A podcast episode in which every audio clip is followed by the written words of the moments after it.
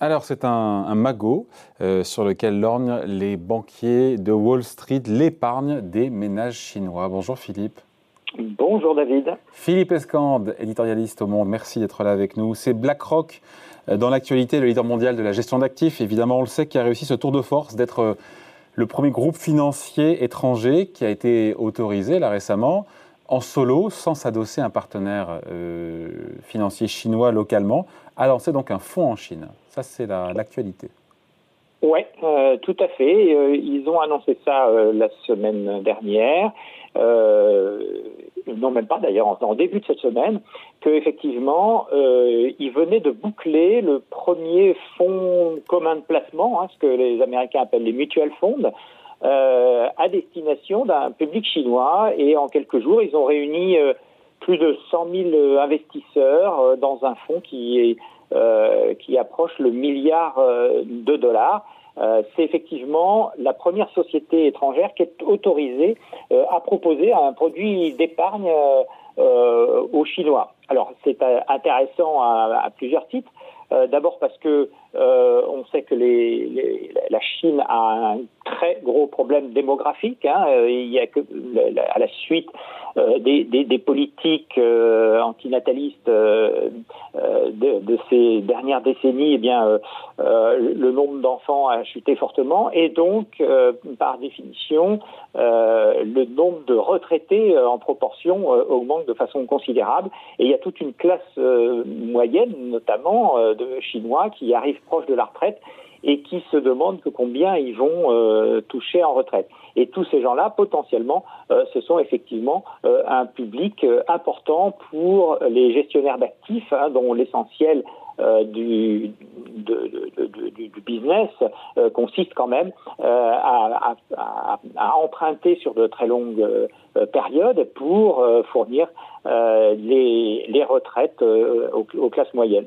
Euh, il y a donc un très très gros marché de, ces fonds mutuels qui est en train de, s'ouvrir en Chine et évidemment ça aiguise les, convoitises et donc on, apparemment d'autres grands gestionnaires sont sur les, les rangs. Il y a Fidelity, il y a Goldman Sachs Voilà, tout, tout à fait. alors c'est vrai pour les fonds mutuels, donc Fidelity a, obtenu une licence et va donc proposer ses propres produits.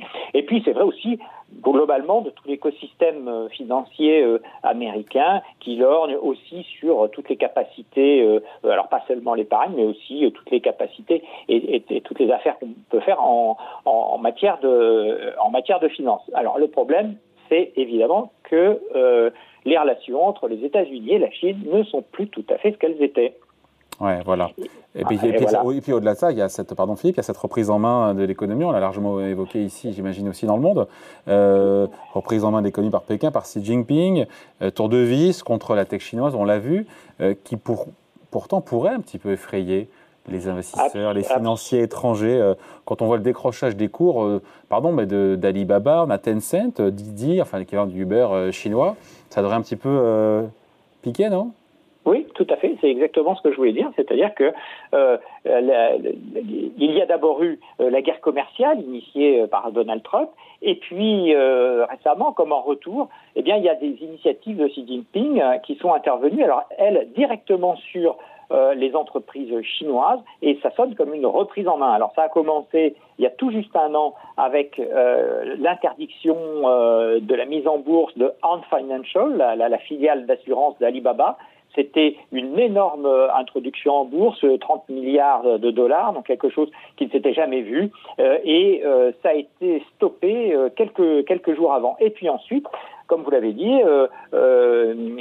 cette compagnie d'assurance qui était trop puissante et trop, concurrente des, banques chinoises a été, mise au pas. Et puis ensuite, il y a le Uber chinois, Didi, qui lui a réussi à s'introduire à la bourse de New York, mais comme par hasard, trois jours après, euh, euh, ses affaires étaient bloquées euh, en Chine. En tout cas, il ne pouvait plus recruter de, nouveaux clients. Et puis, ce sont les, le, le, le, les métiers de, du support, du soutien scolaire et de l'éducation qui ont été interdits, en tout cas interdits de profit.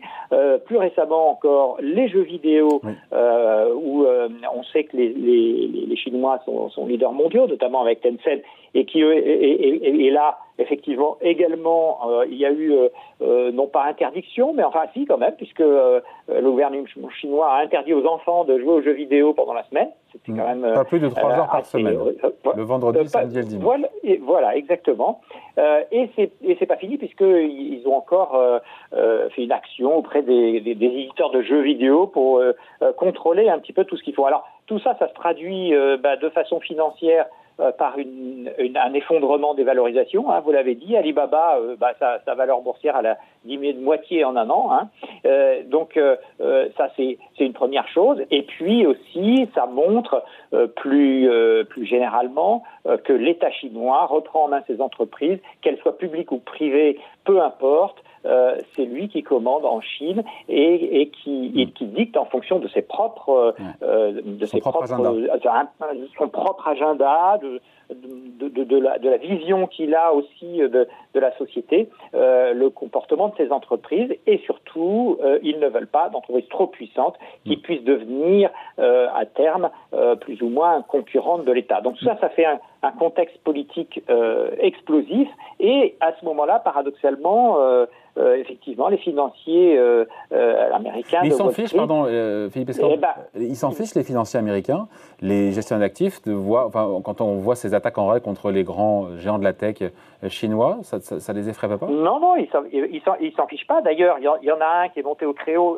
au créneau la, semaine dernière, hein, c'est Georges Soros, c'est quand même un patron de hedge fund, l'un des plus célèbres au, au, monde, et puis qui a son mot à dire aussi en politique, et qui a fait une tribune dans le Wall Street Journal pour dire la décision de BlackRock de, de, créer ces fonds euh, en Chine. Euh, c'est une erreur tragique. Euh, il ne se rend pas compte que l'État chinois a changé, que c'est désormais la guerre avec les États-Unis et que, Xi Jinping va utiliser les entreprises à, ses, propres fins. C'est donc une mauvaise idée à la fois pour les investisseurs parce qu'on ne peut plus maîtriser le, business de ces entreprises et leur valorisation, et c'est aussi une mauvaise chose pour la, pour la démocratie carrément.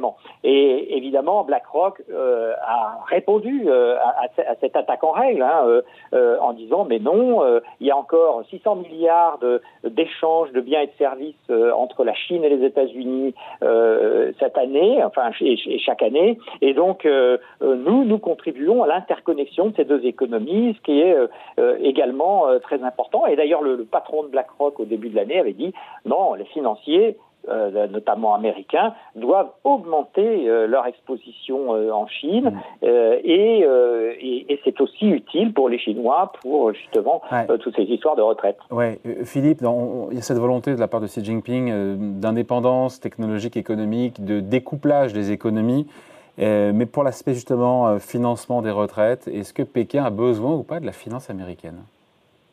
Alors, ils ont besoin en tout cas de l'expertise américaine parce que euh, la, finance euh, chinoise est, très, enfin l'épargne chinoise est très mal utilisée, hein, euh, on, le sait, elle, est, très mal valorisée aussi, et donc ils ont besoin de l'expertise d'un très grand gestionnaire de fonds mutuels comme BlackRock. Et puis c'est vrai que le système bancaire chinois, il a quelques grandes banques, mais il a aussi beaucoup d'organismes qui sont pas tout à fait au niveau. C'était d'ailleurs le message qu'avait essayé de lancer Jack Ma, le, patron d'Alibaba, et c'est pour ça qu'il s'est fait taper euh, sur les doigts et qu'on on ne le revoit plus maintenant. Eh bien, euh, y a, la, la, finance chinoise n'est pas n'est pas encore au niveau. Et puis, euh, de toute façon, c'est vrai que les économies sont hyper interconnectées. Hein. Euh, évidemment, les, exportations chinoises ne se sont jamais euh, aussi bien mm, portées. Et, donc, on, est dans cette situation extrêmement bizarre où à la fois euh, c'est devenu l'ennemi principal